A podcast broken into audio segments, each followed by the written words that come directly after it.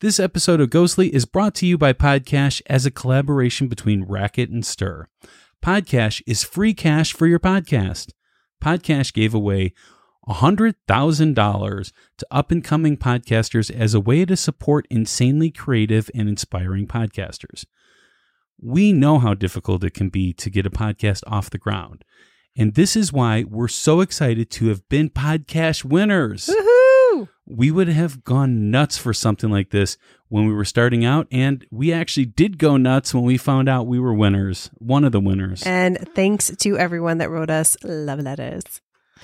If podcasting has been on your to-do list or you're already a podcaster, go to podcash dot com to stay up to date with future podcast happenings.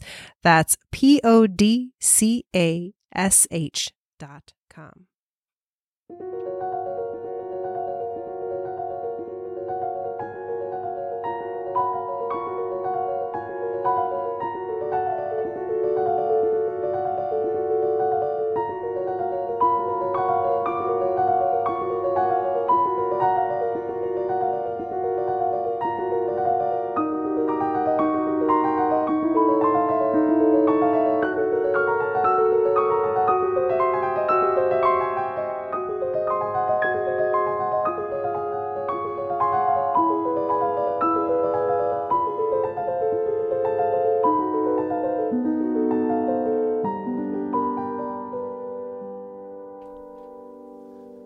Welcome to Ghostly. Is the Lee family curse real? Ghostly is a podcast that comes out every other week. In each episode, we take a ghost story or paranormal event and look into its complete history. Rebecca then gives us evidence proving that the story is real, and my job is to debate those pieces of evidence and get you, the listener, prepared to vote on if it's real or not. If you haven't yet, please hit that subscribe button. And as always, I'm your host, Rebecca, and he's your other host, Pat. Oh, thank you, Rebecca. Uh, man, we have a lot of episode to get into here. So it's going to be a very interesting episode today.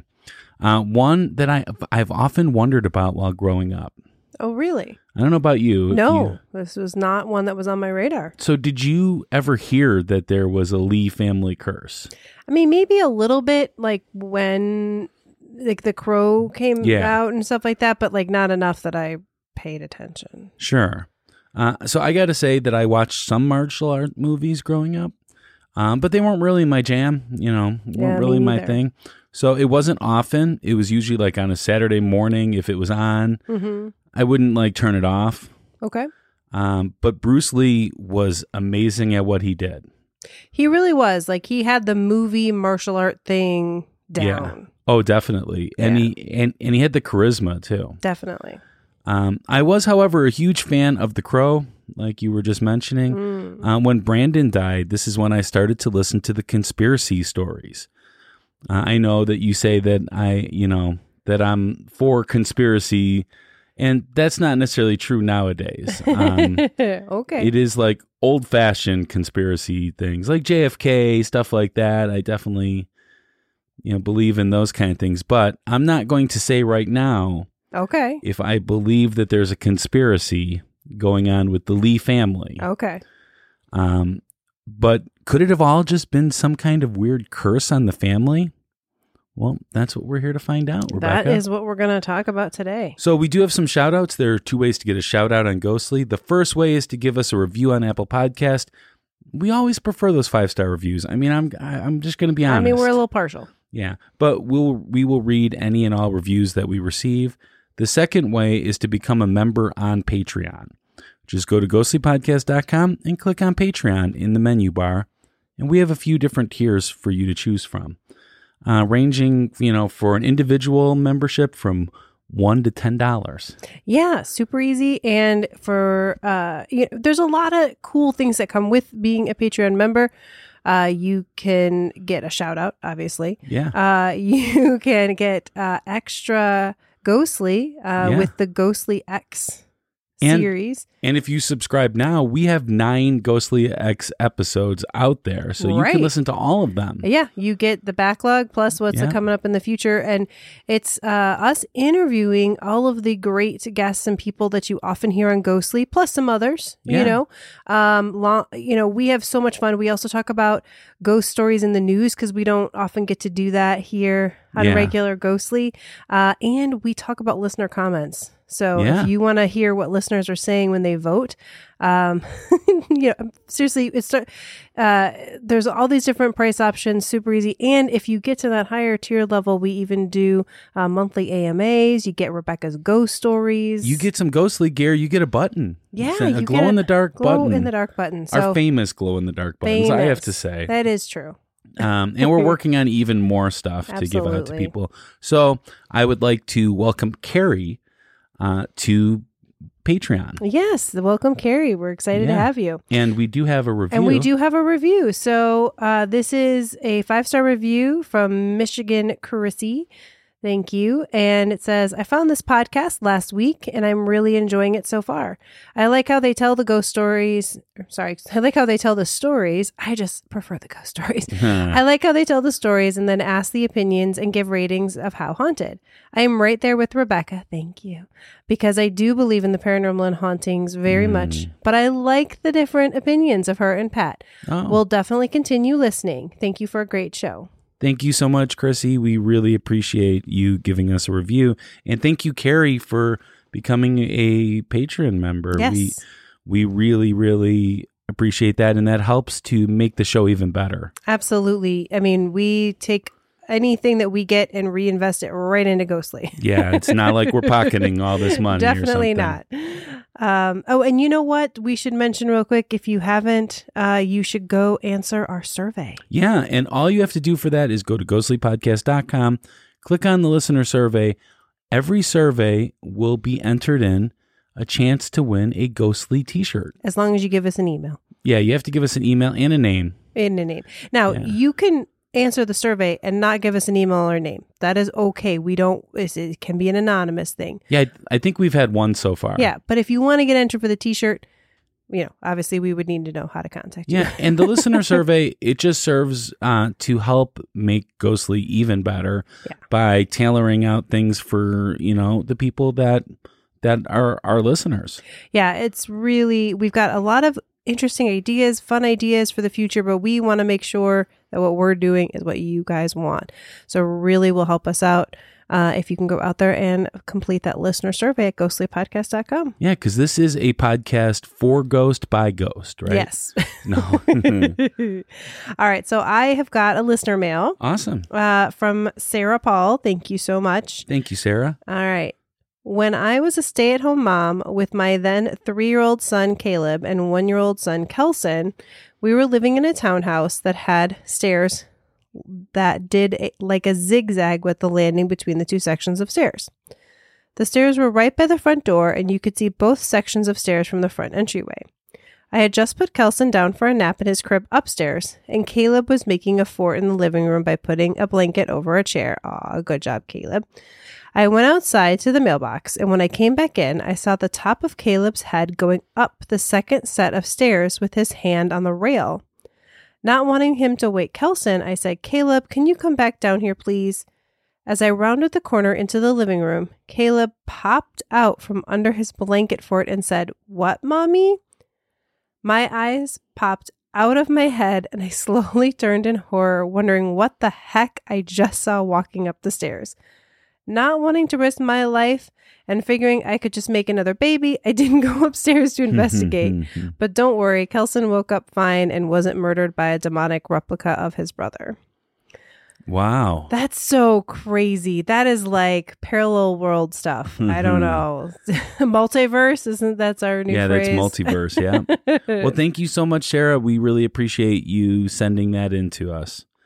Uh, and if you want to send a ghost story to us, all you have to do is email us at info at ghostly podcast dot com, or you could even just use the contact form on ghostly podcast dot com if you don't want to remember any of that. And one of our favorite ways to get ghost stories is in the actual mail. Actual mail. I know this is hard to comprehend, but they, there's like a postman or woman, post person. Mail carrier. Mail carrier. A person of post. that that comes and they bring these pieces of paper to you. Yeah. And you open them and then you can read them. It's right. It's crazy. Yeah. I don't know. It's it's slow, but it's fun. It is, definitely. So if you want to do that, it's P O Box number two sixty-four, Geneva, Illinois, six oh one three four. And as we always say, you're not going to remember any of that. We don't need you to write it down. Just go to ghostly podcast dot com and go scroll down to the bottom in the footer. We have all that information. It's all right there. All right. So it is time for Pat's favorite part of the episode. Well, you know, I've been winning a lot lately, you so have. I'm I'm pretty confident going yeah, into this one. Yeah, I um actually not. I this is becoming not now not my favorite part. Yeah, it's I, I, like I, almost seven polls in a row. Yeah, I it's think. been a lot I, through the Most Haunted series, even. Yeah. All right. So here we go. In our last episode, so, mm-hmm. we talked about Oakley Court. Yeah, which is also the Rocky Horror Picture Show Castle. movie Castle, yeah. right? Or uh, Doctor Doctor Frankenfurter's Doctor Castle. Frankenfurter's Castle, of yeah. course. Uh, oh, no. Look at this. Yes, fifty-six percent. No, forty-four percent. Are you sure you got those numbers right, Rebecca? Yeah. Oh, wow. Well, you know what? Actually, I'm glad you needed to win one. Yeah, because you it know. was it was haunted. Get the morale of your team believers up so that they stop voting as much, and then my skeptic people will come All in. All right. No, no, no. We got to keep gonna take it over going. Ghostly keep then. it going. Now, what was the rating on the this The overall one? rating, um, so people can vote on how haunted they believe something is. One being not haunted at all, ten being the most haunted place ever. Mm-hmm. It was at an even four. Oh, wow. Yeah. yeah. All right. That sounds about right. Yeah. I mean, not terribly haunted, but not unhaunted. Yes. Ish. All right, so uh, are you ready for Ghost Story? Of course I am. I was born ready. All right.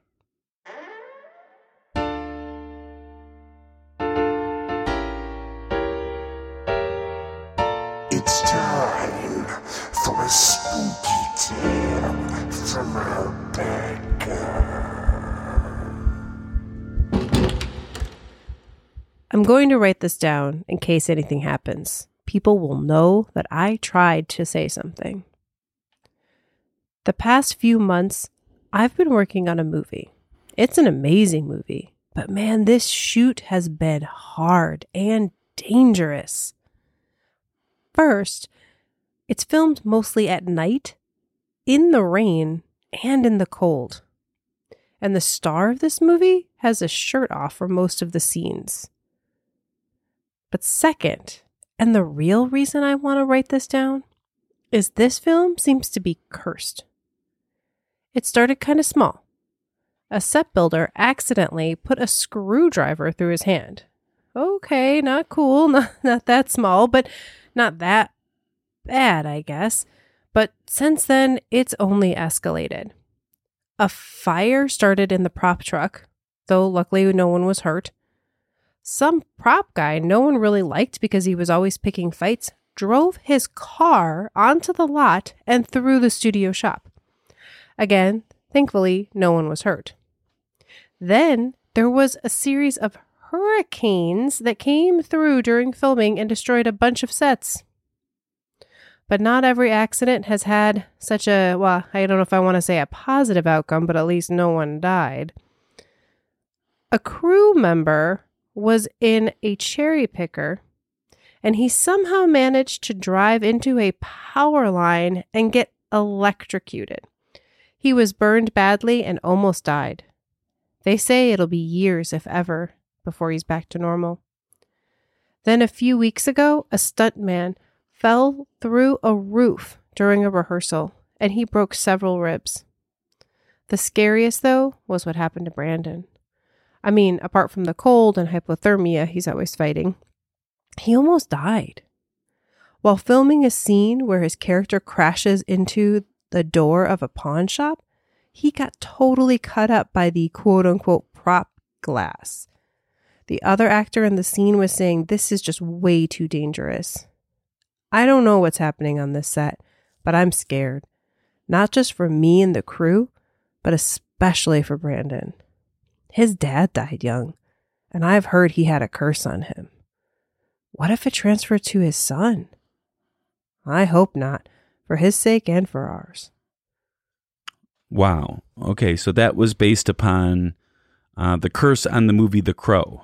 Right. So today we're talking about the Lee family curse, yeah. But part of that is people say that the movie The Crow was cursed. Okay. So we'll definitely debate uh, like the concept of that. Yeah. But I thought it'd be interesting to hear it in a story. Okay. Well, we're going to take a quick break, and when we return, we will talk about the history. All right.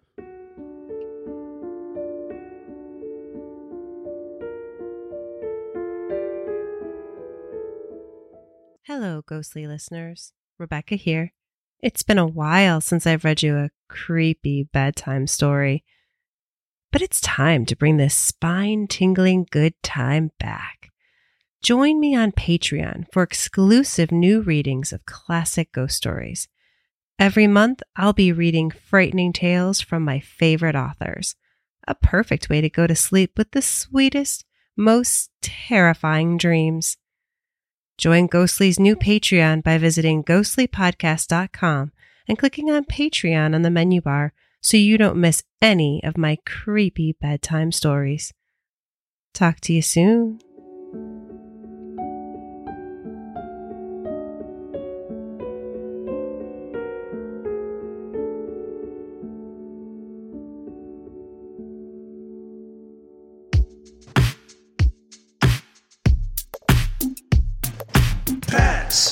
Facts from a skeptic point of view. Facts, facts. He presents it all to you. Facts, facts, facts. All right. So this history might be a little bit long, um, because I'm actually covering three people in this history. There's like, a lot of pat facts in this story. Yeah. Uh, so. In order to like un- understand the curse, you need to know a little bit more. He's admitting um, there's a curse. People. No, no, no. Um, okay, so let's start with the patriarch of the family. We have Lee Man Shen. Now, in um, in Chinese, they would put the last name first. It seems. Yes. So that's why you see that sometimes. Yes. Like, yeah. So Lee Man Shen was born on February fourth, nineteen oh one. He was born in China, but moved to British Hong Kong and became a Cantonese opera actor. So I, I had never heard of such a thing, but it, it was kind of big back in those days. Oh, absolutely. Uh, that is where he met and married Grace Ho. Uh, horrible name in English, though, I mean, I have to say. Um, beautiful name in Chinese, though, right? Absolutely. Yeah. Uh, she was uh, half Cantonese and half of English descent, maybe English German. Okay. Um, they call it Euro-Asian. Okay. Eurasian. Eurasian. Yeah. I don't know. Yeah. Sounds good. Uh, so they had two daughters, Phoebe and Agnes, and three sons, Peter, Bruce, and Robert. Okay.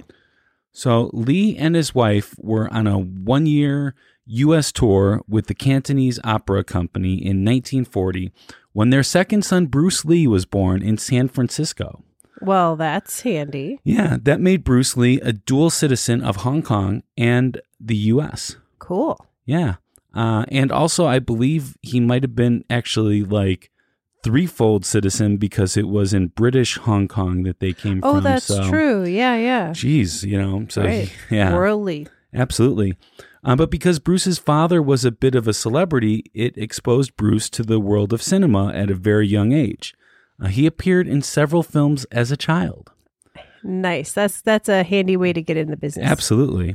Uh, they later returned to Hong Kong when Bruce Lee was about three months old. Okay. So he definitely grew up mostly in Hong Kong. Yes. Okay. Uh, at least early mixed, on. Mixed, okay. Yeah. Now, for those following along in our in the history books, right, the nineteen forties were a very difficult time in Hong Kong. Really? uh, this is the start of World War Two. Yes. And what a lot of people don't realize is not only did Japan attack the U S to get the U S into the war, mm-hmm. but they also attacked a lot of China and Hong Kong. Wow. Yeah, okay, maybe I have heard this, yes. And they actually took control of of Hong, Hong Kong for like four years. Oh, wow. Yeah, so it was very, very difficult times. Uh, and what was ironic, though, is that a lot of um, a lot of the Lee friends of the family mm-hmm. that were also doing the Cantonese opera opera acting, sure, uh, they they stayed in the U S. Oh, okay. But then again, I don't know if that was that much better because, oh, you know. Yeah. Um, the U S wasn't quite so nice no. to people of Japanese descent. Or I guess the Chinese, well, I don't know. Yeah. That's a so, good question. So anyways, they had a really difficult. tough few years there. Um, there wasn't anything weird about Lee Moon's, Lee Moon Shan's death. He died of a heart attack on February seventh, nineteen sixty-five. It was three days after his sixty-fourth birthday, which, you know, I'm glad he made it to his birthday at least. He got to have mm-hmm. that. Um, and it sounds like it was a sudden thing. It doesn't sound like it was something that went on for a long time. Mm-hmm. Um, but it was also six days after the birth of his grandson, Brandon Lee. Oh, okay. So he did get to at least know that his grandson was born. Probably. Okay. Yeah. Now let's talk a little bit more about Bruce. Oh, okay. Moving on. I mean, most people are here for Bruce and Brandon, right? I mean. Not not Mu Shun. Uh, so I already said that Bruce started being in films at a very early age. And he took on a stage name that roughly translated to Lee the Little Dragon, because he was born in both the hour and the year of the dragon by the Chinese zodiac.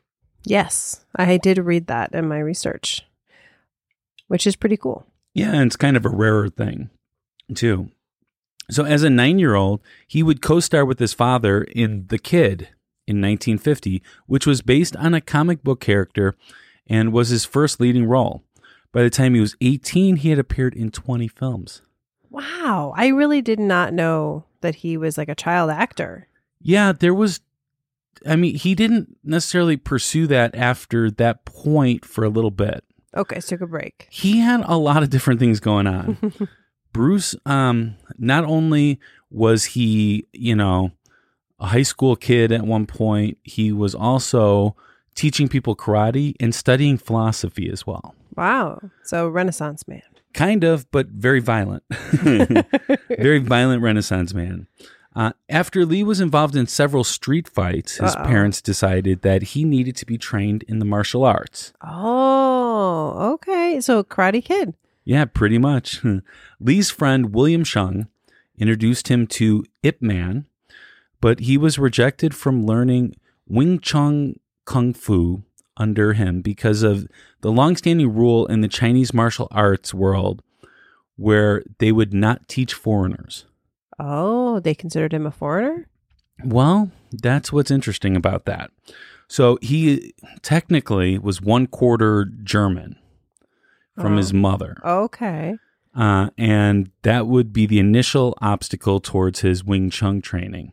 However, Chung would speak on his behalf and Lee was accepted into the school. Okay. So uh, Bruce began training in Wing Chun Wing Chun with Ip Man, not not Ip Man, but Ip Man, which is a different person, actually, I think. Yeah, well, I love the name. Yeah, I, I do too, but it's like, to me, it's just like one letter off. Mm-hmm. You had Ip Man, and then you add a Y, Ip Man. Yeah. It's very confusing to me sometimes, you know, all, all these names. Uh, Yip tried to keep his students from fighting in the street gangs of Hong Kong by encouraging them to fight in organized competitions. Again. Real life Karate Kid. Kind of, yeah. Uh, after a year into his Wing Chun training, most of Ip Man's other students refused to train with Bruce when they learned of his mixed ancestry, as the Chinese were generally against teaching their martial art techniques to non-Asians. Well, that's just, that's awful and sad. Kind of, but that did, there were, there was some advantage. I know, Bruce. But I mean, just conceptually, you know. Yeah. So Bruce's sparring partner, Hawkins Chung, states probably fewer than six people in the whole Wing Chun clan were personally taught or even partly taught by Ip Man. However, Lee showed a keen interest in Wing Chun and continued to train privately with Ip Man, William Cheung, and Wong Chun Lung. All right. Yeah. So he still got the training. He still got, but uh, like a personalized training. Yeah, there too. You go. Uh, which was rare, as they said. So, but Bruce's street fighting got even worse. Oh no! So not like Karate Kid. Yeah, I mean, but he fought for a different reason now. Okay. It wasn't like, you know, one person versus another person, or like a gang fighting against another gang. Although it kind of was. It was more school versus school. Okay. So like Cobra Kai. It, like Cobra Kai. Got it. Yeah. Um. So at one time, he fought the son of a feared triad family. Now, who are the triads? The triads is kind of like a Chinese mafia kind okay, of thing. Okay, gotcha. Yeah. And also, um, not only Chinese mafia, but they are in control of all the martial arts. Oh, okay. Interesting. Yeah. So like the families control all of it, and they get to say a bunch of things, and that's going to come up later. Okay. Um. The fight took place on a rooftop where a rival martial arts school challenged Bruce's. Bruce got really upset when another boy did what he considered to be an unfair punch. Mm. So Bruce beat this kid so badly that he knocked out one of his teeth. Wow. Yeah, it was it was pretty bad. Uh, the boy's parents complained to the police, and Bruce was taken into custody. Bruce's mother had to go on to the police station and agree to take full responsibility for Bruce's actions. Mm. Um, basically saying that she did it. Okay. Then, you know? So the police detective said that if Bruce got into one more fight, that he would have to put him in jail. Jeez. Yeah. Um, so without telling Bruce's father, because didn't want to get Bruce all beaten up or anything like that, um, she said that it might be better for him to move to the United States because eventually he's going to be going on to college, even though he was still high school age at this time. Mm. Um, so they were trying to plan for their son's future. So they did. They sent him to San Francisco, where he would stay with relatives that were also looking after Bruce's sister, Agnes. Okay. From there, Bruce ended up in Seattle to finish high school and work for a family friend named Ruby Chow as a waiter. Okay.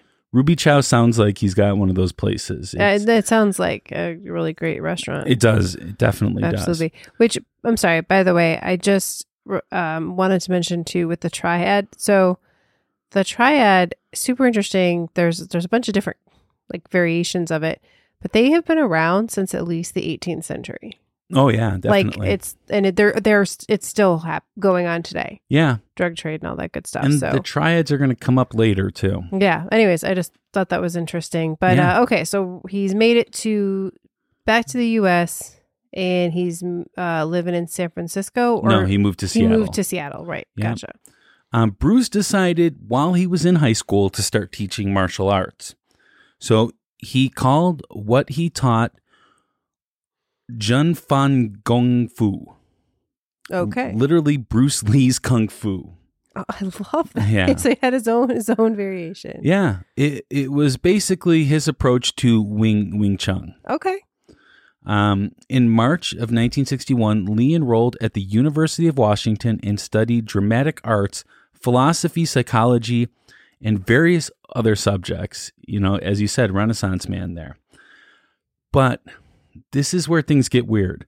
So Bruce had said that he um, that he majored in philosophy, mm-hmm. but despite what he said, and others have stated, Bruce's official major was drama rather than philosophy, according to a nineteen ninety-nine article in the university's alumni publication. Oh, well, it kind of makes sense that maybe he took a lot of philosophy classes, but I mean, he wanted yeah. to be an actor. He was an actor. So. Yeah, I mean, obviously it was close enough for, you know, maybe maybe he thought he was going to, you know, switch things around towards the end or something like that. Mm-hmm. But at the time he was in school, it was for drama. Gotcha. Bruce dropped out of college in nineteen sixty-four, though. Oh, okay. So he didn't finish. He just was no, pursuing he, that major. Yeah. Gotcha. Um, because he wanted to pursue more martial arts opportunities. In Oakland's Chinatown in nineteen sixty-four, Bruce had a uh, a controversial private match with Wong Jack Man, a direct student of Ma King Fung, which is a big yeah, triad. Gotcha. Uh, according to Lee, the Chinese community issued an ultimatum to him to stop teaching non-Chinese people. When he refused to comply, he was challenged to a combat match with Wong. Mm. The arrangement was that if Lee lost, he would have to shut down his school, while if he won, he'd be free to teach white people or anyone else. Interesting. Yeah. So this like was... This moment right here is one of the pivotal moments of his life. Just so you know. Yeah. Well, I mean, like, it could have gone either way, right? I mean, like, if well, it lost... might have gone either way either. So. Oh, okay. I'm sorry. I guess so, I don't. I don't know the outcome. So. So Wong denied this whole idea that it was over this particular reason, um, stating that he requested to fight Lee, to fight Bruce after Bruce boasted during one of his demonstrations at a Chinatown theater that he could beat anyone in San Francisco. Oh, okay. And that Wong himself did not discriminate against whites or non or other non-Chinese people. Okay. So Wong and some spectators of the fight said it lasted about twenty to twenty-five minutes, which is a super long fight. That's crazy. While Bruce and some other spectators said it only lasted three minutes. Also, both sides disagree on who won the fight and how it was won. I mean, unless there's like a judge, I mean, you know, it would be kind of hard to know for sure. Yeah, but I'm I'm I don't know which way it actually was. Okay. Um, Bruce Bruce kind of embellished some of the stuff of his history. And they have found this out throughout the years. Not not like where it's super bad, but this fight right here, this was so instrumental. And it comes up later in his life as mm, well. Okay. When we talk about the conspiracy theory. Yeah. That he kept t- teaching these white people how to do karate. Yeah, even despite this or fight. Or martial arts, I should say, because it wasn't necessarily karate. Right, right. So um, Bruce had abandoned thoughts of a film career in favor of pursuing martial arts. However, a martial arts exhibition on Long Beach in nineteen sixty-four eventually led to the invitation by television producer William Dozer for an audition for a role in the pilot for Number One Son, Lee Chan, the son of Charlie Chan. Okay.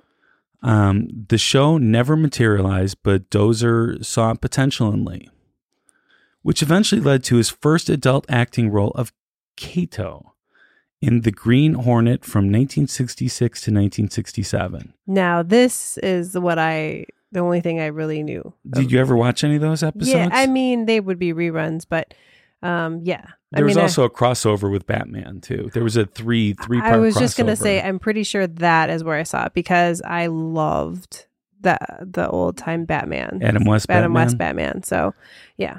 So, The Green Hornet introduced the adult Bruce Lee to an American audience and became the first popular American show presenting Asian-style martial arts. But what's really interesting is the show's director wanted Bruce to fight in the typical American style by using fists and punches and stuff like that. And as a professional martial artist, Bruce refused, insisting that he should fight in the style of his expertise. And at first, Bruce moved so fast that his movements could not be caught on film, so he had to slow down. Yeah, I heard that. Yeah. I had heard that. I and I... I uh... I know, you know, the uh, cameras probably weren't as good back then, but someone was trying to argue like, yeah, well, the cameras just weren't, you know, as good. But I don't understand why that would mean that it couldn't film. He was fast, is what I'm saying. Yeah. I mean, nowadays they do have special cameras and special lenses and stuff like that that could probably film him. But also, too, like our brains don't comprehend it that yes, fast. Yes, exactly. Too. That's what it is. It's not so much that the fam- camera wasn't filming him. The camera doesn't either. The camera doesn't either. But, I mean, it's about us being able to follow what's happening. Yeah. Yeah. So, the controversial match with Wong Jack Man influenced Lee's philosophy about martial arts at this point. Mm. So, Bruce concluded that the fight had lasted too long and that he failed to live up to his potential using his Wing Chun techniques. So he took the view that traditional martial art techniques were too rigid and formalized to be practical in in scenarios of chaotic street fighting. Okay. And that makes sense. Mm-hmm. You know, it's like when you're in a street fight, you have to fight different. Well, and especially, you know, when you're in like the U S where like people are trained in other forms of fighting. I can yeah. see that. So Bruce decided to develop a system with an emphasis on practical practicality, flexibility, speed, and efficiency. Mm. So he started to use different methods of training, such as weight training for strength, running for endurance, stretching for flexibility, and many others, which he constantly adapted, including fencing and basic boxing techniques. Oh, cool. So Bruce emphasized what he called the style of no style. Um, this consisted of getting rid of the formalized approach, which Bruce claimed was uh, indicative of traditional style. Bruce felt that even the system that he now called Zhanfan Kung Fu was too restrictive, and it eventually evolved into a philosophy and martial art he would come to call Jeet Kune Do, or the way of the intercepting fist. Okay, that's the name I had seen before. Now, actually, later on, he regretted doing this particular thing because he formalized a school that was not supposed to teach something formalized. Ah. So by doing that, his lessons became formalized and it became another form. Right. If you name something. So in other words, it was still it was still formalized at the end of it. So it it didn't serve that same purpose after a while. Now gotcha. For him it did, but you know. Gotcha. Um, now I'm gonna I'm not gonna cover all of his martial arts movies, because we'd be here forever. He did so many of them. Um, there was a lot of them, and they can be easily found with a simple Google search. Yeah. Now, I will say, I just saw a clip of him uh, interviewed be- before doing a T V show, and he was saying it was a Western or something like that. And he said, he's like, yeah, I, you know, we, we talked about, they wanted to make it like a modern day show, but I told them, you know, in modern day, people just don't walk around town like picking fights and fighting with each other. Unless you're Bruce Lee. Unless you're Bruce Lee, but but no, but he he's like, so I wanted them to to to set it in in the West, you know, American West, because yeah. that made more sense. And I was like, oh, that's interesting. Oh, interesting, yeah. So I want to go back to nineteen sixty-four though for a minute. Okay. okay? Um, that was a big year for for Bruce. I mean. Not only did he quit college and pursue martial arts, and that led to his acting career, it's also when he started a family. While still going to school, he met his future wife, Linda Emery, um, but their entire relationship had to be a secret because at that time, relationships between people of different races was actually banned in many U S states. It's hard to believe, you know. Yeah, it's before loving.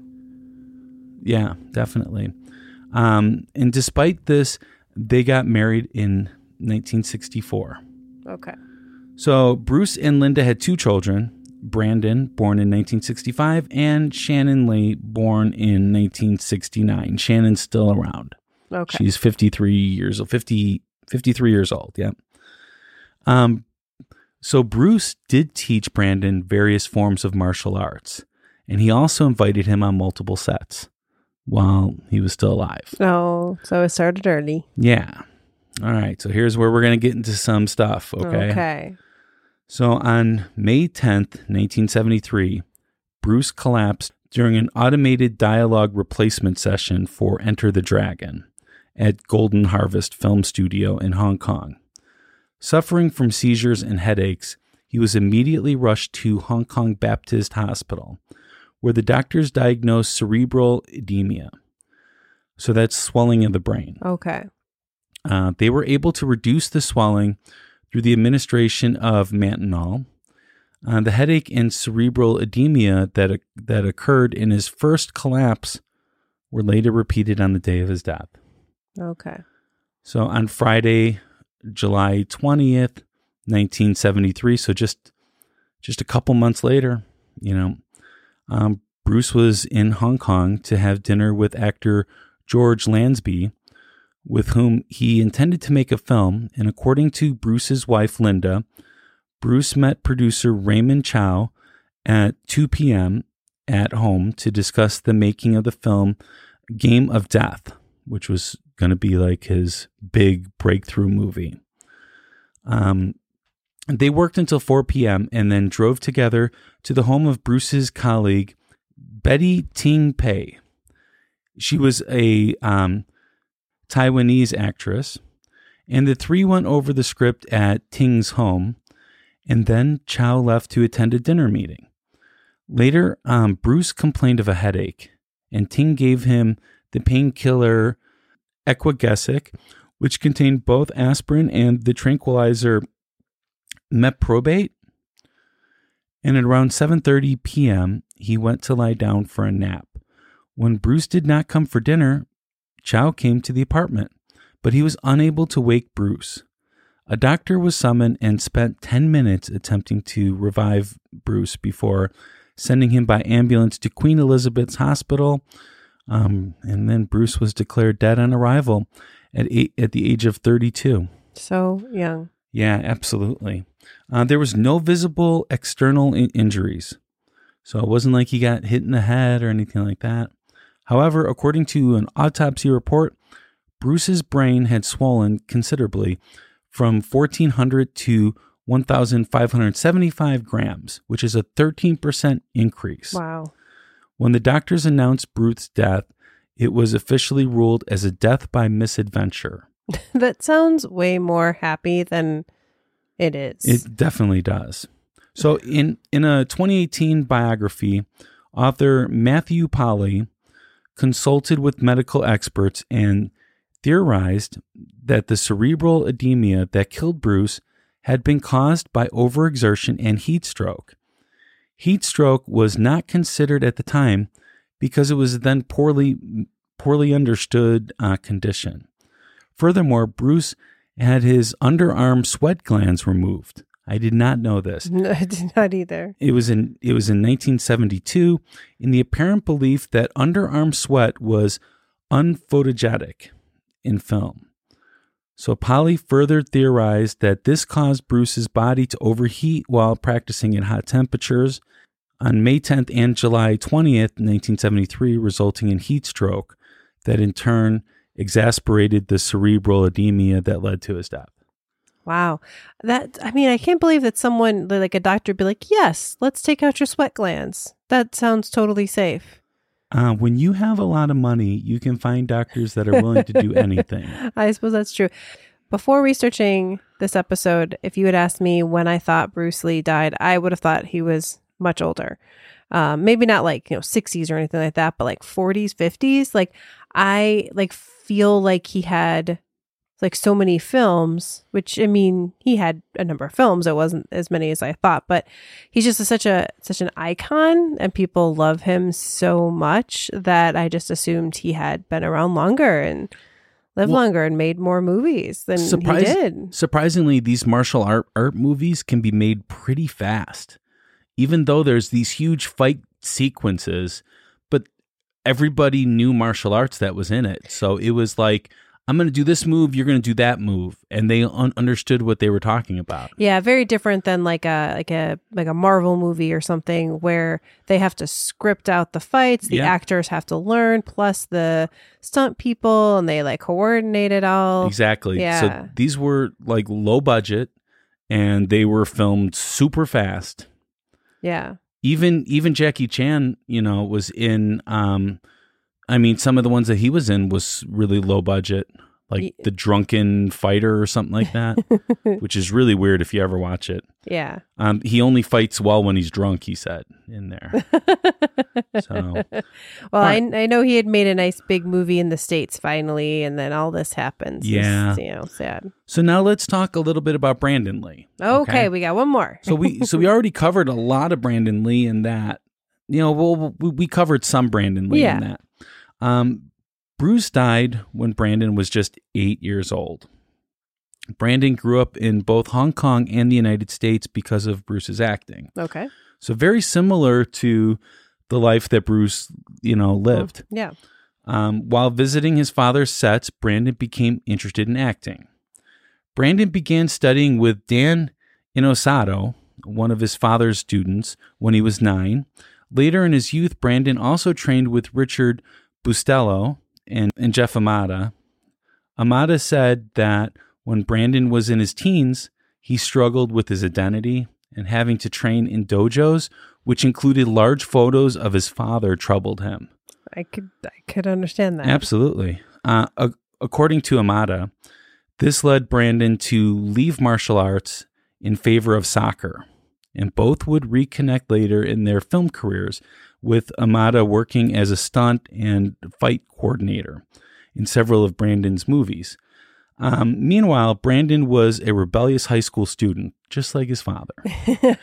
I've heard this. In nineteen eighty-three, four months prior to his graduation, Brandon was asked to leave the Chadwick School for misbehavior. Uh, that year, Brandon received his G E D. Wow. I mean, four months before graduation. Yep. That, you have to do something pretty bad to get kicked out at that point. Yeah, he was he was a scrapper. Brandon pursued his studies in New York City, where he took acting lessons at the Lee Strasberg Theater and Film Institute. And Brandon went on to uh, Emerson College in Boston, where he majored in theater. And during this time, Brandon appeared in several stage productions. He was part of the Eric Morris American New Theater, and with them, he acted in John Lee Han- Hancock's play Full-Fed Beast. Like his father, Brandon was in a lot of films. But unlike his father, they were not all martial arts movies, though. Okay, so because he had kind of left that behind, you said. But oh. he still had that. Okay. You know. Uh, in April of nineteen ninety-one, Brandon was in a Universal Pictures list for contenders to play his father in The Dragon, um, which, you know, you think, man, he'd be perfect for it. That's What was The Dragon? It's the story of Bruce Lee. Ah. The Bruce Lee story. Okay.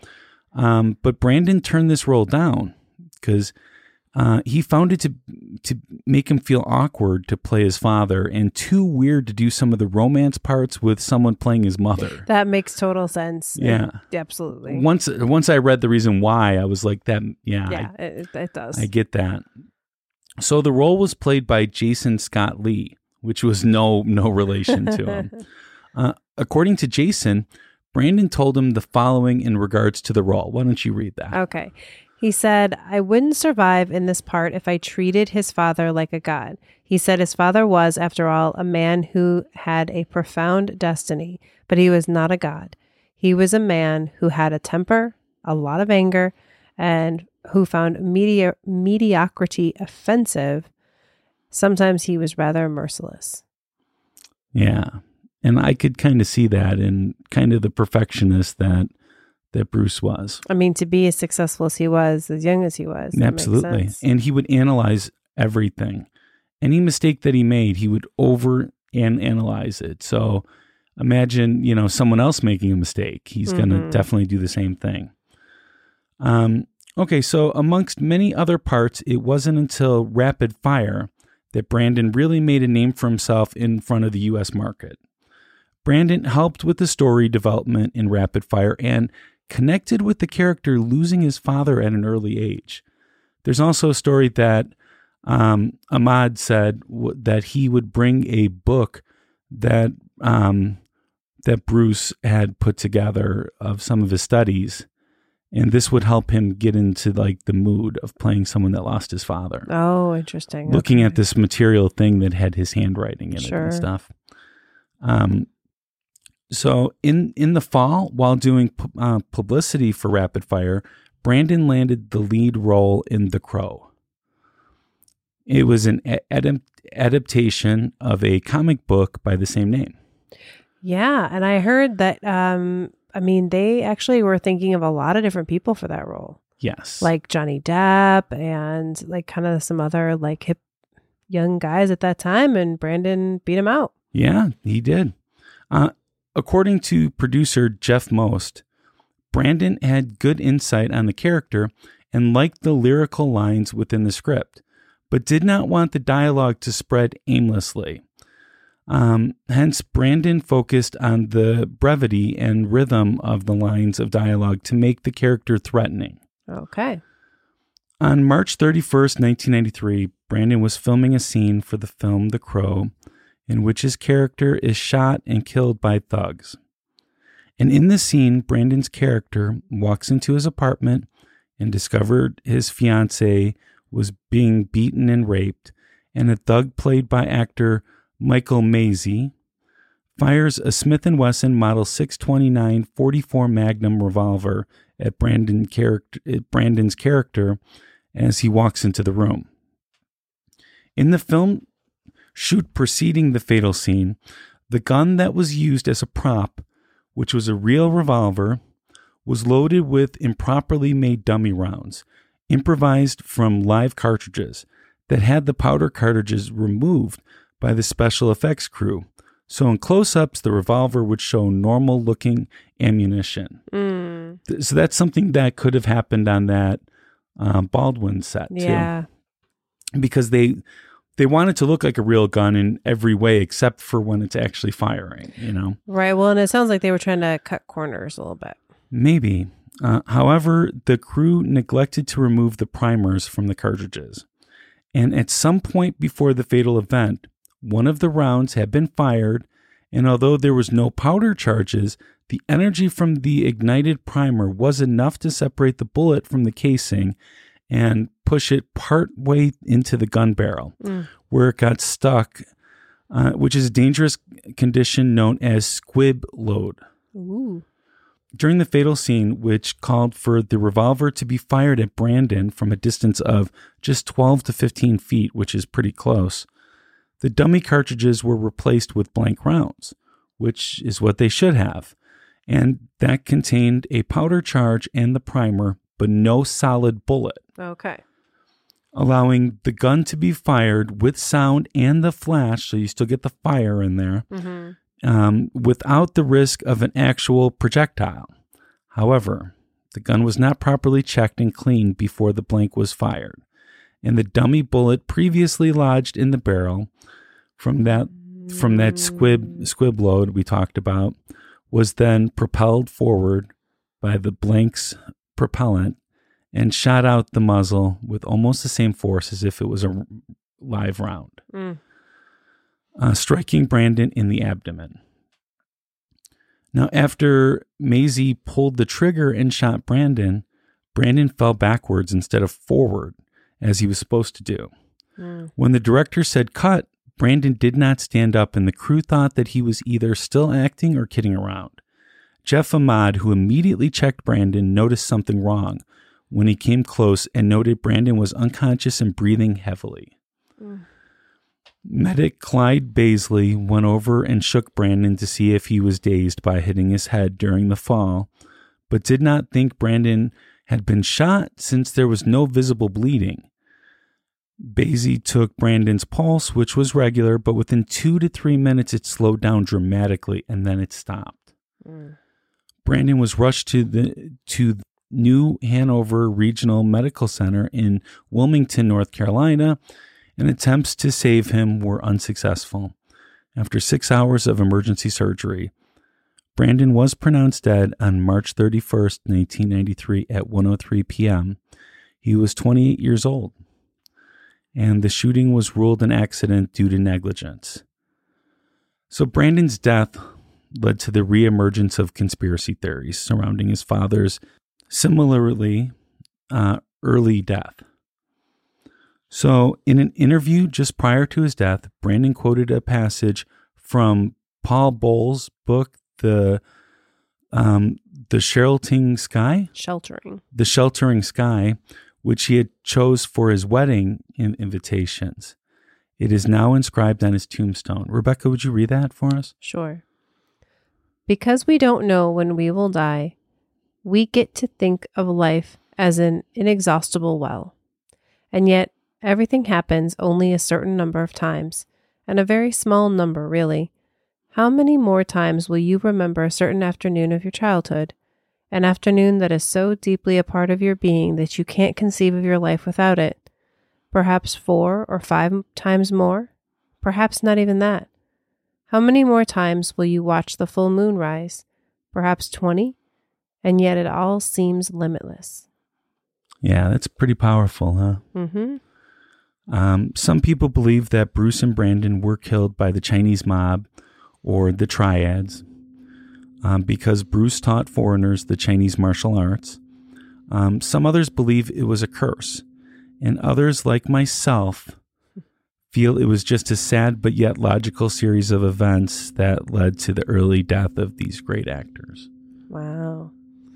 Whew, so much with this, I swear. Yeah, it's, uh, there's um, it's a lot of a lot of interesting um, details um, of how both of their deaths happened, and you know, I'm not gonna. We're gonna get into some stuff, but um, there's there's definitely, I think both both deaths, because of how young they were, just always cause a lot of scrutiny. Now, didn't you say something about Grace Ho, um, Bruce's mother, called um, him by a female name because to ward off this spirit? Yeah, well, we're definitely going to debate that, oh, okay. you know, but well, that'll come up. But yeah, there there was um, definitely even his own, Bruce's own mother, you know, believed there was a curse or suspected there might be a but curse. Shannon, Bruce's sister, or does not, or or Brandon's daughter. yeah Bruce's daughter, Brandon's sister, does not believe does not that. believe that nor um does uh Brandon's mother, Bruce's did, wife. Now, did Brandon think there was a curse before? um I now I did not hear anything about Brandon, but Bruce, on the other hand, oh did have some things to say about it, so we'll definitely look at that. Yeah. um I I will say the I think one thing that caused a little bit of controversy with Bruce's death that I was reading is, you know, when um, Linda showed up at the hospital, they at first were like, like, it was just like, like you're, but you know, Bruce Lee, he's not in the hospital. Like, why would that be the case? And then she literally saw him being wheeled by on like a gurney. So it was like really crazy. And then um, they like were, I think because they were worried people were going to think that he was having an affair with that Taiwanese actress. Like oh. he wasn't, like there's no indication that he was, but they didn't want to say that he had died like after visiting her or yeah. while visiting her. And there's all these like.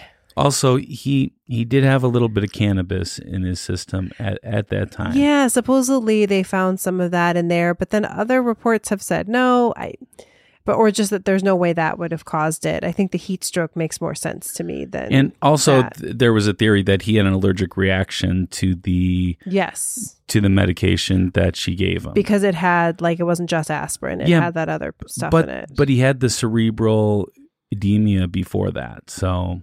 Well, who knows if like maybe for him normally that wouldn't have been an issue, but because he had the yeah, yeah already had an issue. It uh, like who I mean, when we say misadventure, I think that's what they mean is just like yeah, there were the confluence of things happening. Yeah. So even though I'm going to present arguments about a curse, I don't think that like there was an uh, like a real thing happened. You know, I don't think it was like a.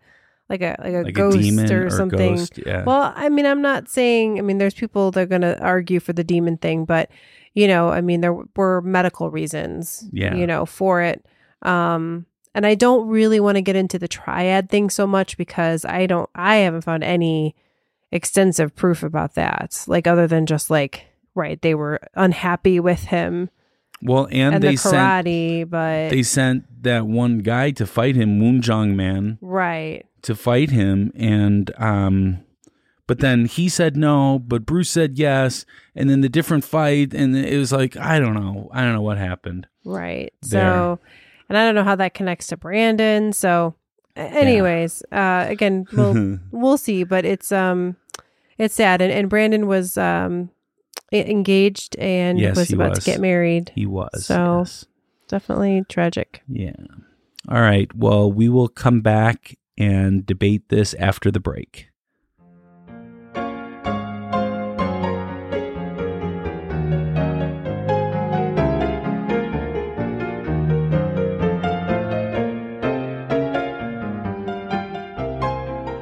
During this last year, things have been really tough for theater groups. Rebecca and I belong to a production company and theater group called Memoriam Development.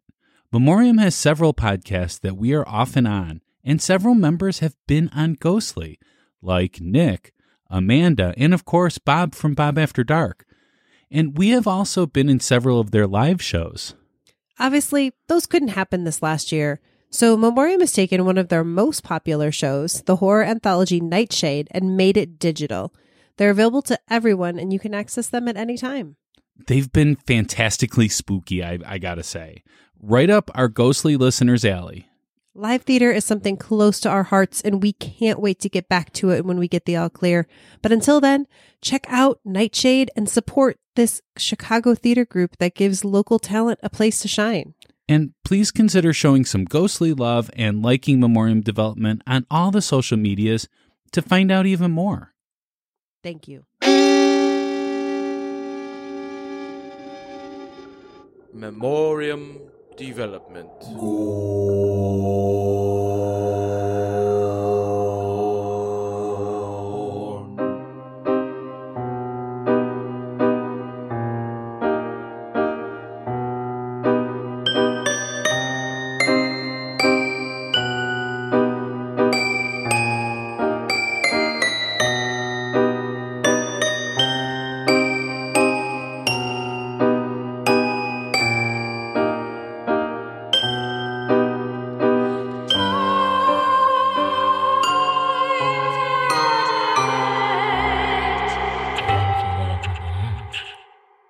Okay, we're back for the debate. Now, Rebecca, I'm yeah. not even sure why we're doing this debate because you already said prior to break uh-huh. that you don't believe that there's a curse. I didn't say that. What did you say? I'm saying that the, the actual like medical reason that they died was like a like there's not like um it's not like like some demon did did a physical thing to them that actually caused them to die or something like that. Now, again, the idea of a curse, we've had we've had discussions on this. It's tricky, right? It's just like, does it increase your bad fortune? Does it mm. does it increase the likelihood that bad things are going to happen to you? Or is it like um like destination um Final Destination movies where like death is going to find you or like put in motion the things that are going to happen that cause you to die. Like, you know, the cause of death in Final Destination is like the logs fall on the person, but yeah, the actual reason of everything, you know, so well, it's a little you, tricky. You like the Oxford um, dictionary, right? Well, Oxford English Dictionary. Yes, but that is not probably what you're looking at. But that's okay. I like the dictionary, all dictionaries. Uh, it, it says a curse is a solemn utterance intended to invoke a supernatural power to inflict harm or punishment on someone or something. She'd put a curse on him. Right. That is one definition. That is true. Yeah, and the other one is an offensive word or phrase used to express anger or annoyance. Yeah, we don't. Uh, we do that on Ghostly Acts. I mean, not yeah. a lot, but we can. All right. So verb um, would be to use or or to invoke a curse against. Mm-hmm. Yes, you can. It often seemed somebody. As if the family had been cursed. Yes. So that's the definition you're going for. Yes. I'm going for the first one where it's supernatural powers. Well, no, I mean, both of them could, t- like, it's basically like, a, it's like, um. you know, like voodoo or something like that. Like you're putting a curse. I don't know in this case if it's like a, I don't think it's necessarily a person that put a curse on the family, mm. but maybe they did. Now in German, it's a Flutsch. I, okay. Or a Flutschen. A Flutschen. Just so that we're sounds clear. Dirty. I'm just going to be honest with you. All right. So let's just get into this, okay? Okay. No All time right. to waste here. No time to waste. But we, okay. Um, so there are lots of ideas that kind of form the basis of the curse of the Lee family. And as we mentioned during the history, there are conspiracy theories that are based on the bad actors. So kind of that the triad actually like assassinated them. And that's where I'm like, I don't necessarily see any evidence for that. But if they did, which I don't believe that they did, but if they did, then it's not a curse. It's not a curse because that's not okay. supernatural. That's yep. like real people in the real world yep. being upset with you and killing you. Yes. Right. So that's not supernatural. So the one that we're focusing on, or that I'm focusing on, is this, the idea of there being some sort of supernatural curse. Okay. So it has to be supernatural. From something, yes. Outside of nature. Outside of nature. Or again, I mean, as we have these discussions, like, we don't know everything in the, in this universe. So again, this is one where there isn't a clear reason for okay. the curse.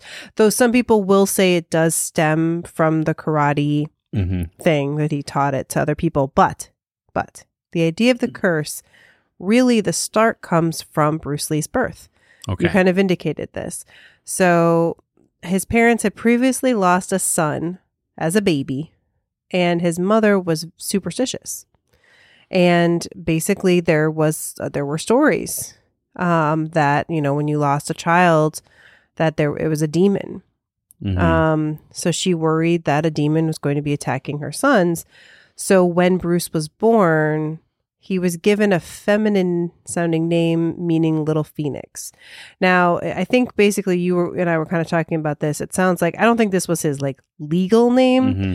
but they, this is what they called him at home is okay. what people say. Gotcha. So the idea was, by calling him this feminine name, it will confuse the demon into thinking that he was a girl and not a boy. Okay. So then the demon wouldn't attack. All right. Okay. Now, supposedly, Bruce himself also always felt like he was haunted and would die young. And I'm guessing this came from his mother.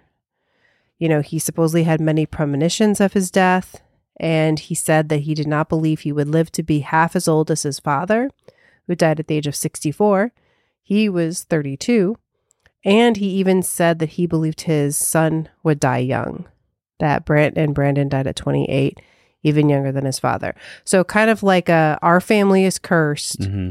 and especially me, like somehow, again, I keep going back to the Final Destination mm-hmm. movies, but it's like that they're like the demon or the whatever entity or the whatever bad luck wants a son from this family and is going to keep coming. All right. So what do you think? We'll, we'll stop here before we go into some other thoughts.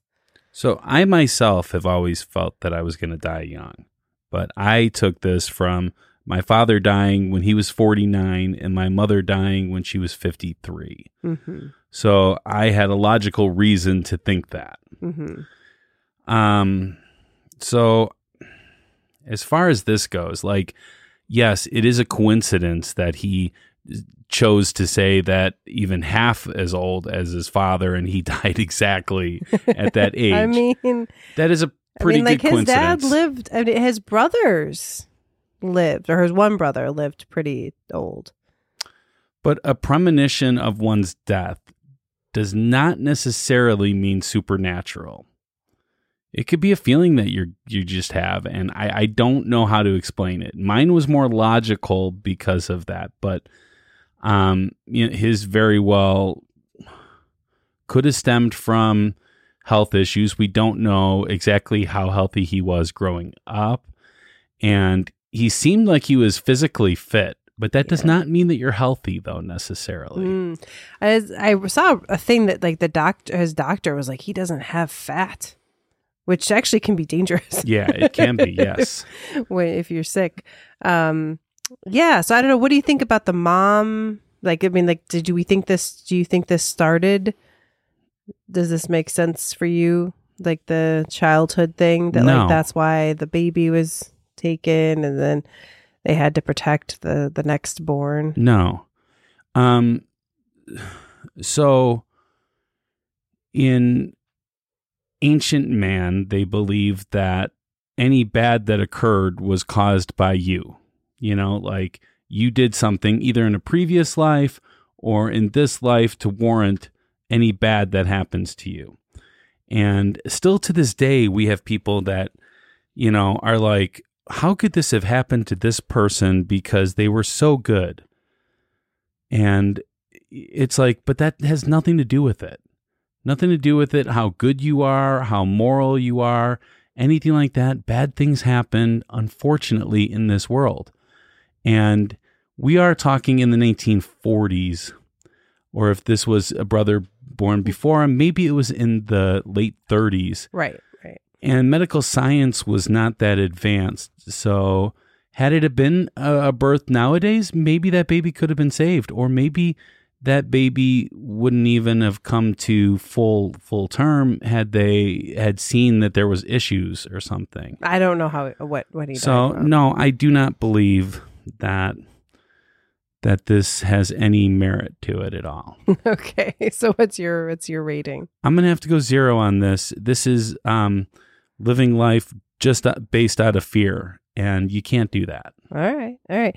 I am actually going to, I'm torn on this one. I'm giving it a five because, again, I agree with the mother, the like being born thing. Like it's kind of, you know, just like almost a, just a, a superstition, and you do it just in case, just in case there's something. But um, the premonition thing, you know, um, I, again, I don't know if it was just that he, like, somehow there was a part of him that knew he was ill, you know, or if he knew he was cursed because of giving karate. You know, he thought, okay, I've kind of angered whoever in the universe. Yeah. I'm not following the right teachings. I don't know. So, um, you know, there's not a lot of information given. So eh, I got to give it a five. Okay. All right. Um, so next piece of evidence. So this is just kind of like one of those, like, these things are, are true, I guess. Um, and so therefore it just supposedly plays into the curse. Both Lees died while working on their fifth feature film and were on the cusp of stardom. Bruce was in pre-production work for Game of Death, which he had filmed some of, but not anywhere, just a few minutes of. Um, and Brandon was eight days away from completing principal shooting for The Crow. Um, and, you know, again, coincidence, or was it, you know, something saying you two cannot, you know, live to see your stardom, or, you know, make that happen? They're cursed for that. Um, and both deaths had some controversy around them. Again, not that they were necessarily that I think they were killed by people on purpose, but there was the weird accident with Brandon that it's kind of tricky, you know, like how people miss that. And then Bruce, by the, was it medication? Was it heat stroke? There was definitely a lot of questions and just a lot of people asking what happened. So, so what do we think? Are those coincidences or curse? Okay. Um, this sounds like one of those awesome facts, like Lincoln's secretary was named Kennedy and Kennedy's secretary was named Lincoln, you know? Yeah. Which in itself doesn't mean anything, right? It just, it's a coincidence. But this, I don't even think is true because, um, so, um, I know Bruce was in more films than five. Yeah, he did have a lot of films. Now, featured films, I, I don't know if he was featured in them. It would be really hard for me to tell how many featured films he was in, because there's also the U S versus what he did in Hong Kong and stuff like that. Right. Yeah, I don't know if they were just doing, you know, um, yeah. The, and Brandon, the U S films. Brandon, I believe he had less than five. Um, he had one other one with um with Dolph um oh Dolph Lundgren Dolph from Dolph Lundgren the, yeah. the Russian yeah. or yeah. the the bad guy from Rocky. He was um he did a cameo in a Swedish one, and I I don't know exactly how many, but I don't think he was actually the star of many of them. So. Well, you don't necessarily have to be the star, but it's like feature film, which I guess is like, it's kind of like a, like a wide release film. Like a, I don't think I don't that, the, I don't think Brandon had five films that he was, that was a wide release like that. I know there was one where it, like, people didn't realize he had filmed something. He was in it for just like one scene that came out like a few years after his death. That was yeah. different. But, but still, that's three. And also too, he was not just eight days away from um, completing the shooting. He was shooting his last scene. They filmed that scene last. Yeah. Which he had done everything else. So it extended the the time that it took them, because they, first of all, they're like, I don't know if we could do this then. And then they decided to rewrite some of the parts and um, use his stunt double, which surprisingly looked a lot like him, especially in the Crow. Um, yeah, as I say, they did do like actual like special effects. Yeah, on it looked, the face it looked a lot like him. That was incredible. Um, okay, so, um, so okay, as far as the five featured films, I don't necessarily think either of them were in their fifth feature film. Um, second part about this is that I don't believe both deaths had controversy surrounding them. Now, Brandon, maybe that would be controversial, but I don't think it is. I think it's more like that was really stupid. They had a pretty low budget, like twenty-three million, mm-hmm. um, which they actually only doubled that money. So that's surprising, because The Crow was an awesome movie, you know? Well, it's definitely become, you know, a one cult, of those a cult, cult classics. Movies. Yeah. Yeah. Um, but, um, so I, but he was, it was a mistake that happens because, um, they were rushing production. They only had fifty days to film all of this. And it, it really depended upon the weather too, because a lot of this was weather based, because it was raining in a lot of the scenes. Mm-hmm. So they needed to continue that. So it was rushed production. So I don't think that's a controversy. I, I think that's a big mistake. Well, I mean, again, controversy doesn't have to doesn't have to mean supernatural, just or like malicious. Yeah. But it can be controversial. I, it's also weird. I did. Someone was saying um, too that like that particular, like the the the caliber weapon and the wound that he had is one that is pretty survivable for a no. lot of people, but that just the way that it. No, a forty-four hits. Magnum. Well, no, but the the I don't think it was a Magnum. I don't. It know. was. It was a forty-four. It doesn't matter. But forty-four. It was the bullet. Forty-four wasn't. Caliber, which yeah. is it's a forty-four Magnum. It's what it's what Dirty Dirty Harry used. Mm-hmm. But like it was like an abdominal wound. It wasn't like it was necessarily like a headshot or something. But yeah. it lodged itself in his spine. I mean, obviously, it is. It, It's not one hundred percent survivable, because that wouldn't make any sense, because obviously yeah. he didn't survive. But that, uh, like, depending on where... Yeah, the survival you know, rate survival should be better. rate should be better. Well, and then Bruce, um, I don't buy into the medication thing necessarily. I mean, I do think that was a factor in it. But he did have cerebral edema, which is something that happens. The brain swells beyond the capacity for the skull to hold it in. And... um. which is the simplest way you could ever explain that. Sure. It's a lot more complicated than that. But um, the brain swelling has killed many people. Yeah, it does seem like maybe, you know, if it was today, maybe they would have done more oh, to even, watch him. Because even in those days. It seems very suspicious that, or not, or just odd that he they just let him go and there wasn't like follow-up. Well, yeah, they that. should have followed up, because... There was actually an episode of Doogie Howser that I, I remember mm. where they were on a camping trip mm-hmm. and somebody had the swelling in the brain, and what they needed to do was drill a hole. I was just going to say. And that would alleviate a lot of this. So I think they should have called him back in and checked the size of his brain. But I don't. They didn't have CAT scans or anything like that back in those days. Yeah, so. I don't know. We need Kevin on this episode to help us with this medical. Yeah, definitely. um, but so no, I don't think that either of them were a big controversy to me. Um, so I, I'm going to have to go really low on this one. I'm going to have to go a zero, because I don't think that this is factually correct. Okay. For me, I'm less concerned about the numbers as just to say, like, hey, they were both taken out right before they were about to get like to that next level of stardom. But Bruce Lee was legitimately famous when he died. Well, because of the T V show, that is true. I think that was that was a big part of it. I mean, the movies too, but the the T V show was a big part of that. Um, so I agree. He, yeah. it, you know, definitely, um, you know, had started. But I think, you know, was hoping to to really take his career to the next level. Sure. But still, not sure how much it shows the curse part. So we're going to, for me, I'm going to give it like a four. Four. Yeah, okay, that's pretty low, low for you. Yeah. yeah. All right, here we go. We got some other evidence, though, coming up. Mm-hmm. Um, so this next one. Um, so in nineteen ninety-three, there was the film Bruce Lee, uh, or sorry, uh, about Bruce Lee, Dragon, the Bruce Lee Story. Mm-hmm. He battles a metaphorical demon that had been haunting him since he was born. So this is kind of weird. It's like it's about the life of Bruce Lee, but in the movie, he battles a demon that has been haunting him since birth.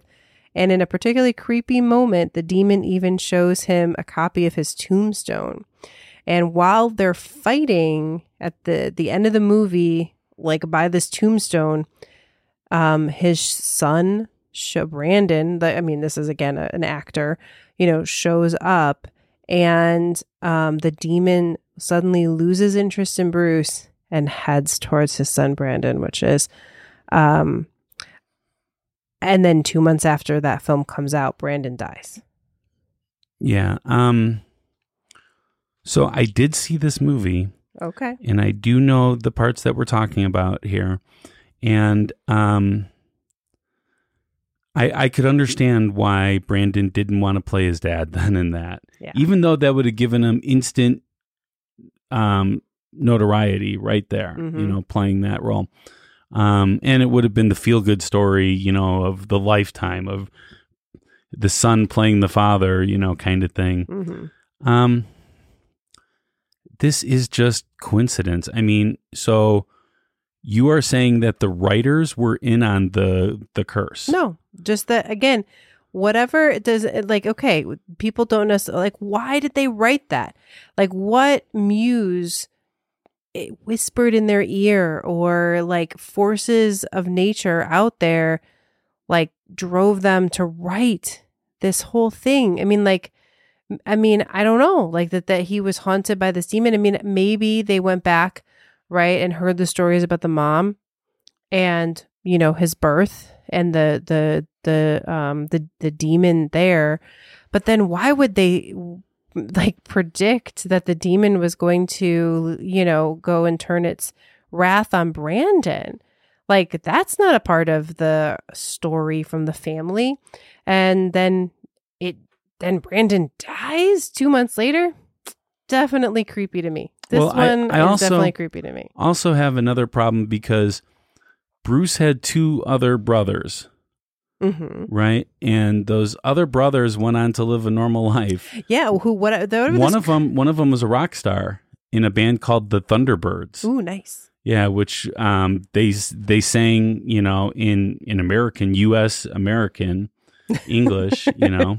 Yeah. Um. So very very interesting that they chose to be in English. You know, I guess yeah. it was to sell more records or something. But mm-hmm. um, and actually, Bruce sang on one of their their singles. That's awesome. Yeah. So Bruce not only did martial arts, a philosopher, man. a teacher, but yeah. um, but why didn't this curse ever touch upon the brothers then? I don't know. I don't know how curses work. I just know that they might be there. I don't but, know. But I mean, the whole idea, like, of the last piece of evidence with the mother and stuff saying that I... I don't know. I'm still just like, this is... This is where, to me, it starts getting a little weird. No, it, it doesn't get weird. weird. It gets a little bit... It gets a little bit dirty. It gets... I don't mean dirty like, like that. Like all muddied. Yeah, it gets a little bit like... The logic behind this is just really... Like, it's not even a good idea of a curse. it, it, you know, you've taken like... I mean, not you, but I mean the idea of... They've taken the idea of this curse, and there's nothing that factually supports this.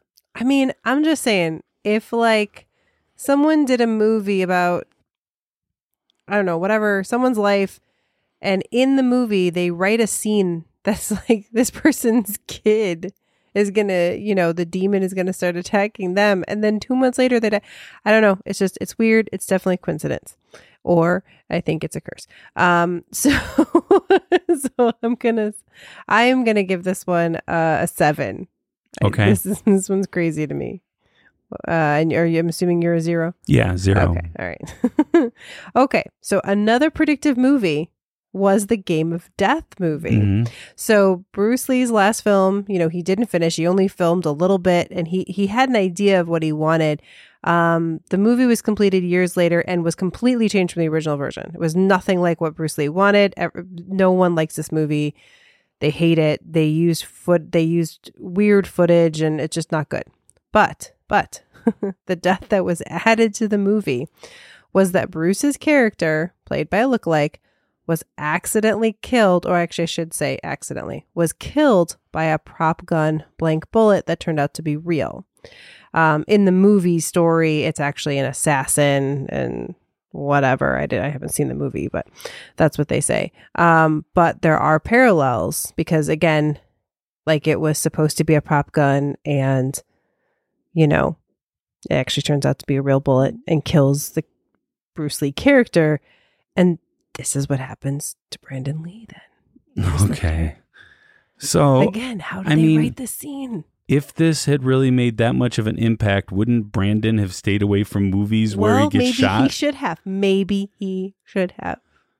I I think that this is just another coincidence. It's it's I don't know. It's it just seems very odd that that would come about, but it it's just a coincidence. There's nothing more to it. All right. Again, this one I'm not as swayed by uh, as the previous movie, but it's still really weird to me. So I'm giving it a five. I'm going to go zero on it. All right. And we have one more, which is the theory that we talked about, uh, that I talked about in the ghost story itself, which is that the movie The Crow, the movie itself was cursed. Okay. Um, and maybe it's by the family curse. Maybe it's by the curse that was put on Bruce because he was, you know, teaching teachings to non-Chinese. I don't know. Um, but uh, I mentioned, you know, some of those things already. Um, but Brandon himself supposedly was very upset at what was happening on the set and had actually filed a grievance with the production a few days before his death, saying they were being reckless. And his manager said at the time that he felt like the movie or the people making the movie were trying to hurt Brandon. Like, again, not necessarily that he said they murdered him or something like that, but it was like they were almost like purpose. It felt almost purposeful that they were putting him in these bad situations. Um, and I'm sure he was saying that just because he wanted them to stop. But, you know, it was definitely a bad production. Lots of um, crazy things happened, as we talked about um, in the story. Um, so, you know, that that was kind of part of the curse that led to his death. Well, as far as the movie being cursed, um, the movie had a fifty-day shoot, which is not much time, especially since any time it would rain during that fifty days, they had to shoot certain scenes. So they would completely change what they were going to shoot based upon the weather, because it was really like, you can make it rain on a movie set, but they weren't using that so much. It was not filmed in like Hollywood, California or anything like that. So, um, so that in itself puts them in a very weird position. Also, it was not budgeted for much because Brandon was not this huge superstar, and The Crow was not supposed to be a huge success. Uh, it was because Not just because of what happened with Brandon, but because of the music they got behind it too. Mm-hmm. Um, the soundtrack is amazing to that to that movie, so that's why it was more of a success. But um, given the short deadline, given the short budget that they had, um, and also to the actors that they chose, who knows? They could have been, you know, character actors that really needed to feel this character and be in this character, and therefore Brandon might feel that way and he might not be that way. Um, but um, I it, it just has so many parallels to the Baldwin movie where someone got shot and killed as well. So many parallels to that. And it is something that happens when they do not have the most professional um, prop people. You don't know how important that is until you're filming something like like that kind of movie where, you know, if the director didn't necessarily need to have the scene, you know, where they show the rounds and stuff like that so people can believe that it's real and then switch it out, he would have been fine. It was all because of that. That one, that one call was all because of that. So I don't like, yes, I think that this was a mismanaged movie. I think it was under budgeted. Uh, I think it was, uh, and I think it was starting to get bigger as they were going. They were signing all these music deals. It was getting bigger. So they had to up what they were doing, up their game. And, um, because they couldn't shoot certain scenes unless it was raining, and they would just drop everything and just start shooting those scenes because of rain. I, I really think that they weren't as careful as they should be. And I, I think this is totally true. What he said that, you know, he filed grievances uh, with the production company. It was totally the production company, the actors.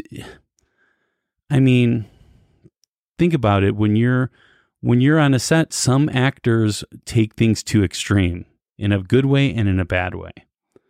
Well, I mean, none of the uh, Brandon, I think, was the only actor that had anything happen to him. There was a stunt, the stunt guy yeah. that broke his ribs.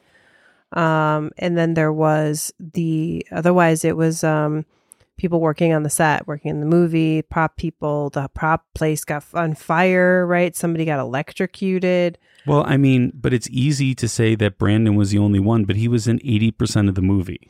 Oh, yeah. I, yeah, that's very true. That's Whereas very true. The rest of them, maybe ten percent, twenty percent of the movie mm-hmm. at the most, you know, like the main villain guy. It's a guy. Big cast of characters in that movie. It is. Um, so, yeah, I mean, it's an unfortunate series of events that caused this. I, I know people are going to...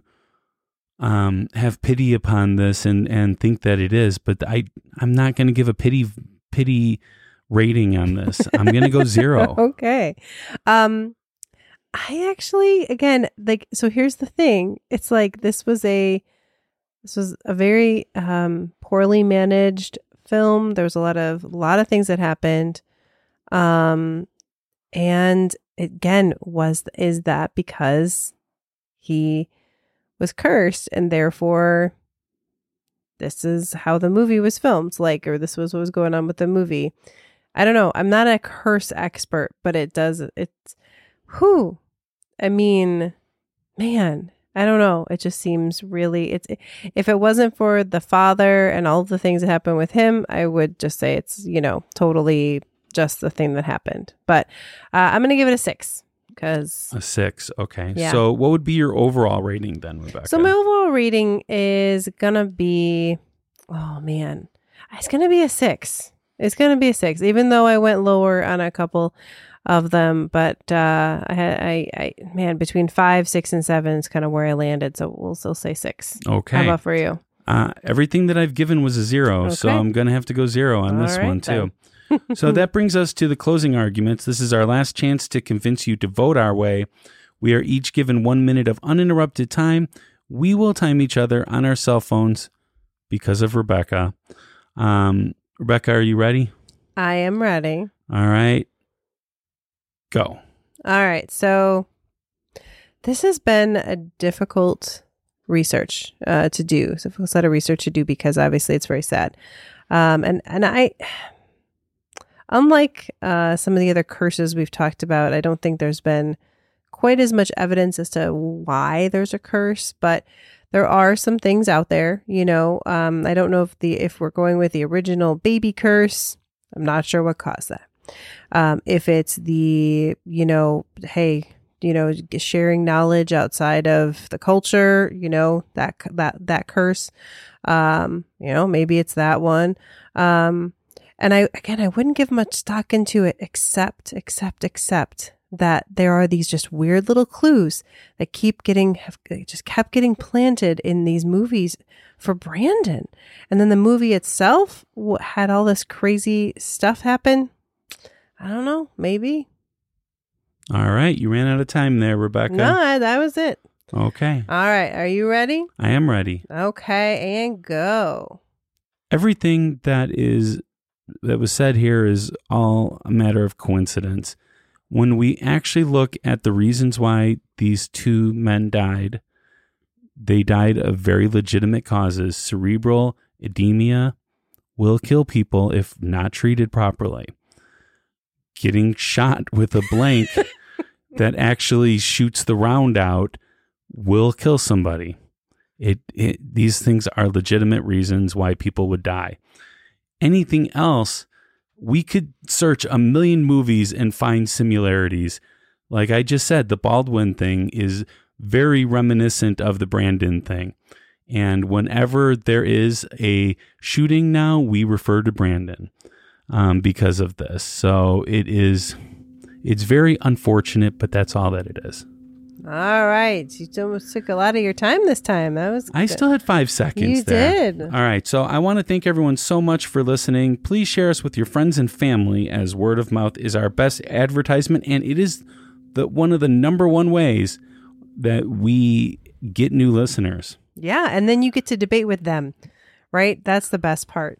So remember to hit that subscribe button if you haven't already done so. And if you made it this far, I, I don't why understand not? why you haven't. Uh, so I would like to give a shout out to all of our V I P patrons that we consider producers of the show.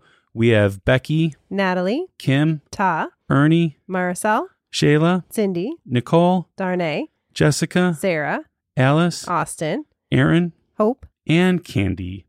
So uh, we will be talking about the Eastern State Penitentiary on the next episode. That comes out on May twenty-fifth. I know you can't wait for this one. I am so excited. We haven't done like a asylum, penitentiary, whatever. This just seems like a big spooky place, and I'm very excited. Well, we did Joliet it. Prison. We did. It's been a little while, though. Yeah, okay. Yeah. Well, you said we haven't done it. No, one. no, no. Okay. I'm sorry. In my brain, I said we haven't done it in a while. Okay. I, that may not have come out the whole thing, but in, in my brain, that's what I said. So I'm super excited about it. And on the next Ghostly Acts, we will be talking with a good friend of the show, Scott Larson, who created a comic book series called Visitations, and who is someone that we do panels with. When oh, we yeah. do C two E two, when we do Wizard World or Fan Expo, that's with Scott Scott Larson. Yeah. He's we our, wouldn't be able to do it without him. Yeah. yeah. We have so much fun. So until next time, stay ghostly. Bye.